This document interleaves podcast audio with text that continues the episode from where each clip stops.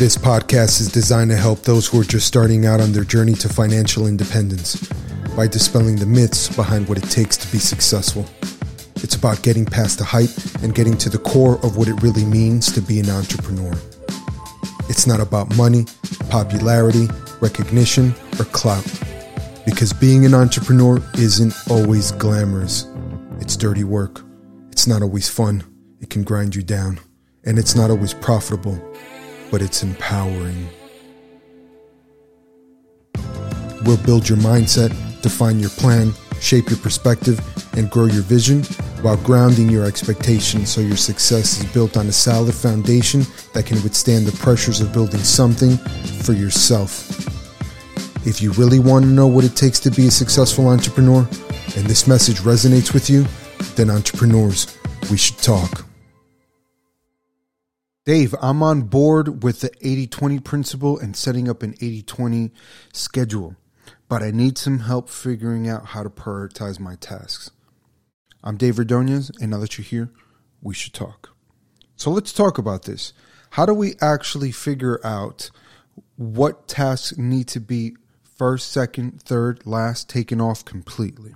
Okay, today we're going to talk about the Eisenhower matrix. And Eisenhower, as in President Eisenhower, President of the United States, by those for you who are international listeners. So, in order for us to go through this, I need you guys to grab some tools here. Grab a pen pencil and a piece of paper that you can write stuff down on. And this is going to be simple, guys. It's not going to be a lot. Okay, in this piece of paper, I want you to go ahead and draw a big square, just a four sided square. And then I want you to divide that square into four sections. Top left is number one, top right is number two, bottom left is number three, bottom right is number four. Above box number one, I want you to write urgent. Above box number two, less urgent. To the left of box number three, less important. To the left of box number one, important. Okay, let's start here. So, box number one, in the box, I want you to write do first. You're going to prioritize your tasks here based on things that are important and urgent and need to get done right away. And by do first, I mean today or tomorrow at the latest, meaning this is a fire that you have to put out. It cannot wait any longer. These are the tasks that you're going to put in box number one important and urgent. This is going to be what's going to lead your schedule so you can get things done. Box number two, I want you to write schedule as in it's important but less urgent. So in this box, you're going to put things that need to get done, absolutely, but can wait a few days for them to get done. So you're going to schedule this something that's going to be done in uh, more than two days. The next box, number three, are things that are less important and less urgent. Right? Or I should say urgent and less important. And in this box, I want you to write delegate slash automate. So these are things that need to get done. They are urgent but not as important, meaning they don't need your direct attention. So if you happen to have employees, then you're going to delegate get delegate these tasks and put them on somebody else's schedule. If you do not have employees, and you're going to figure out a way to automate. Well, Dave, how do I automate stuff? Okay. give you some examples.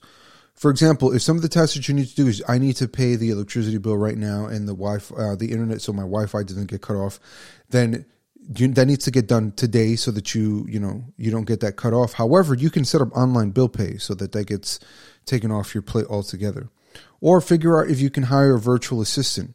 That's something that's very common nowadays. You can hire them online uh, from overseas that speak English that uh, know the technology that you need to know, and that'll work on your schedule for very affordable price. Okay, or other services that you can outsource to services like Fiverr, F A, I'm sorry, F I V E R R dot com. Fiverr.com is a service where you can actually go and hire people to do scripts, video editing, audio editing, creating music, uh, business plans, strategy, logos, web design, anything and everything you can find people who charge top dollar and people who do excellent work at more reasonable prices as well. Okay, so box number three is where you're going to delegate.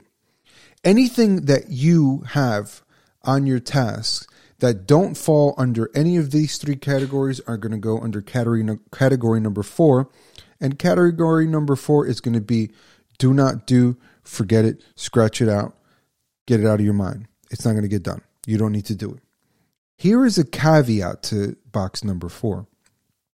Box number four is where things are going to get put right now that you have to just let go. You don't need to do them, but they may pop back up in the future. This doesn't mean that it's not going to be important, urgent, or whatever now or ever, but in the future it will. And guess what? It can also pop up in a different priority box as well.